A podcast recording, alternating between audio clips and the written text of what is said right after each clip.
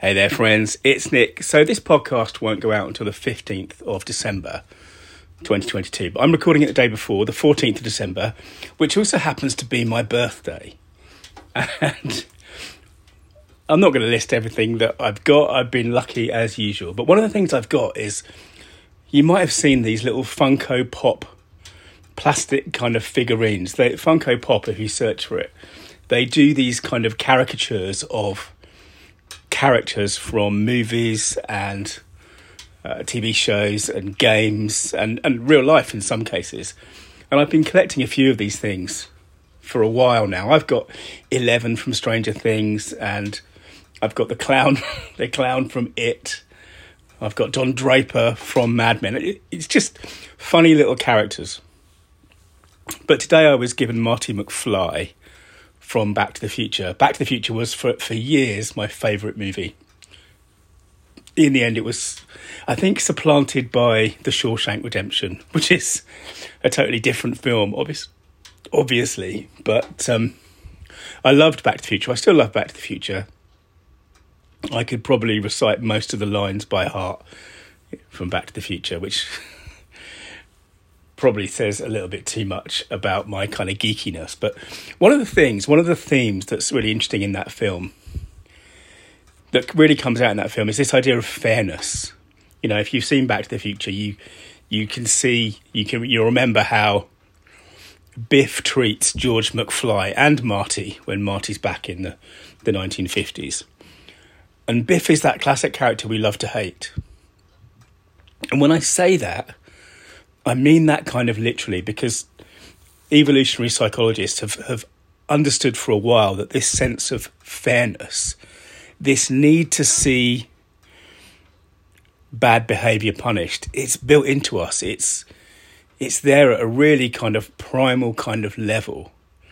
You know, we love seeing people who treat other people badly brought back to earth, brought down to size, punished for their crimes. And of course, this is because you know obviously because you know originally as humans developed as we evolved working together working for the common good was a critical critical part of staying alive you know among, amongst other things. And it's baked right into us. When we see some someone who's selfish someone who's taking too much we want to see them brought back into not brought back into the tribe exactly, but punished for their transgressions because society relies on us following the rules, right? You know, we might have got police, but if you learn anything from, you know, post apocalyptic fiction or movies or TV shows, you know, we know that the rule of law relies on everyone following the rules.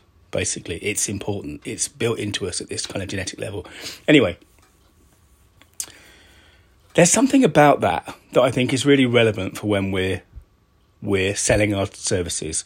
So yesterday I had a, a call with a prospective client. We don't I don't know what's going to happen yet, but it was a really good call. And one of the things I was able to say at the end of it, which I've talked to you about before, is this guarantee. You know, let's start with something small, I said. We can have a think about what that might be. But in any case, all of my work is covered by a simple guarantee.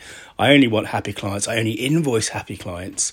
If you're not happy for whatever reason, I will I won't I won't invoice you. And the power of that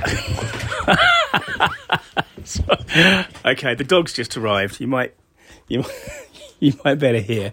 But the power of that idea is really about fairness. It goes to that same place. It says if you're if you're making a commitment, if you're putting some skin in the game and choosing to hire me, then I will do the same thing. I will take the advantage. I mean, I, I will, I will de-risk it. I will put some my own skin in the game as well because if you don't like my work, I won't charge you for it.